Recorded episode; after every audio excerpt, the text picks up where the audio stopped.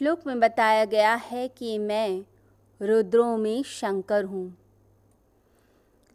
हम भगवान को मानते हैं कि वह उत्पत्ति करते हैं, परंतु जो चीज़ क्रिएशन कर रही है, वो चीज़ उसका नाश भी करती है। तो जन्म और मृत्यु दोनों एक साथ जुड़े हुए हैं। ये एक ही प्रक्रिया के हिस्से हैं, ये अलग नहीं। जैसे हम किसी वृक्ष में देखते हैं तो फूल खिले हुए होते हैं, वो फूल धीरे धीरे झड़ जाते हैं और उसकी जगह फल आते हैं। फल भी अपने आप को समाप्त करते हैं बीज के लिए और बीज अपने आप को समाप्त करता है फिर से एक नए अंकुरण के लिए, पौधे के लिए।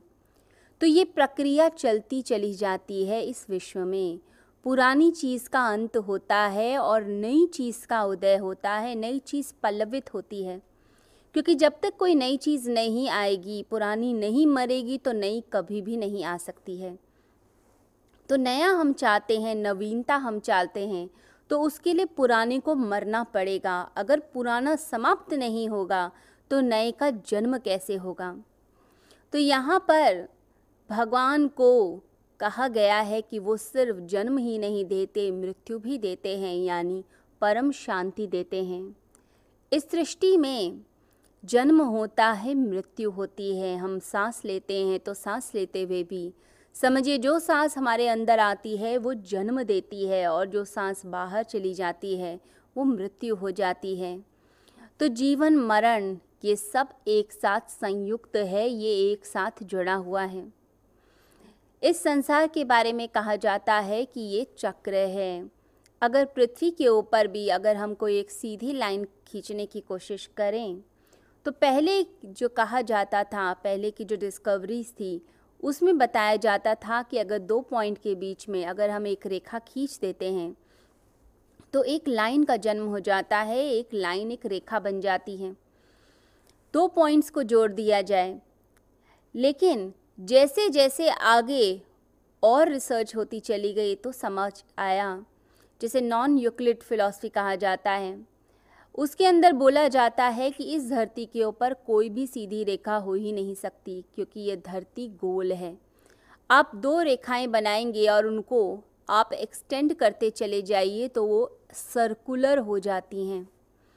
तो इस धरती पर आप हर चीज़ एक चक्र के रूप में देखते हैं, जैसे कि ऋतुएँ बदलती हैं, कभी सर्दी होती है, गर्मी होती है, वसंत आती है तो अलग अलग ऋतुएँ परिवर्तित होती रहती हैं, चक्र में चलती हैं, एक साइकिल में चलती हैं। बच्चा धीरे धीरे बड़ा होता है टीन एज में आता है टीन एज से यंग एज में आता है, फिर मिडिल एज में आता है, फिर मिडिल एज से धीरे धीरे वृद्धावस्था को प्राप्त करता है और वृद्ध होते होते जब वो शरीर का त्याग करता है, फिर से जन्म लेता है। यह पूरब की फ़िलॉसफ़ी है कि दोबारा से फिर जन्म हो जाता है, सब चीज़ एक सर्कल में चलती है। पृथ्वी भी सर्कल में चलती है रोटेट करती है और पूरी तरह से सूर्य की परिक्रमा करती है। तो इस धरती पे हर चीज़ चक्र में है। तो जन्म भी होगा और मृत्यु भी होगी और ये मृत्यु परम शांति देती है। यह आपको परम आनंद देगी, परम मौन देती है। फिर उसके बाद दोबारा से जन्म हो जाता है। तो सृष्टियाँ भी जन्म लेती हैं, फिर उनका प्रलय होता है। तो जब वो प्रकट रूप में हुई तो उसका मतलब है संसार हो गया और जैसे ही वह विलीन होने लग गई, समझिए समाप्त हो गई, फिर दोबारा से जन्म लेगी। ये एक साइकिल चलता चला जाता है। तो यहाँ भगवान श्री कृष्ण कहते हैं कि मैं शंकर हूँ तो यानी मैं ही मृत्यु भी देता हूँ। जन्म देता हूँ तो पुराने का भी नाश मैं करता हूँ, पर क्यों करता हूँ जिससे नए का जन्म हो सके? यहाँ पर एक और शब्द का प्रयोग किया गया है कि मैं जप यज्ञ हूँ, यज्ञों में जप यज्ञ। ये जप यज्ञ का मतलब क्या हुआ? जप करना, यानी कि एक ही वृत्ति प्रवाह हमारे अंदर बहता चला जाए। यानी एक ही फ्लो हमारे अंदर बह रहा है। कोई भी अन्य चीज़ नहीं, यानी आपके मन में अगर ओम नमः शिवाय चलता है तो सांस सांस रोम रोम बस ओम नमः शिवाय, ओम नमः शिवाय का जाप करती है। आप जहाँ भी देखते हैं, वहाँ पर आप शिव को ही नमस्कार करते हैं। फिर ये जो जप है, ये आपकी आदत बन जाता है। जैसे आप भोजन करने लगेंगे तो भोजन करते हुए भी आपको लगेगा कि इसमें भी मेरे शिव हैं तो आप नमस्कार करेंगे।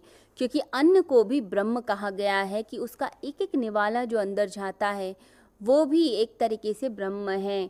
तो जब जब यज्ञ हुआ, यानी आपकी सांस सांस में प्रभु का नाम भर गया, रोम रोम में भर गया सोते सोते भी भर गया तो आपका शरीर भी वही ध्वनि करने लगता है। कई बार देखा जाता है साधकों के साथ कि वह विश्राम भी कर रहे होते हैं तो एक ऐसा आभा मंडल उनके आसपास बन जाता है, जिस आभा मंडल में इतनी शांति, इतना आनंद होता है। और उनके शरीर से भी, उनके मन से भी, हर तरफ़ से सिर्फ़ परमात्मा का नाम प्रकट हो रहा होता है।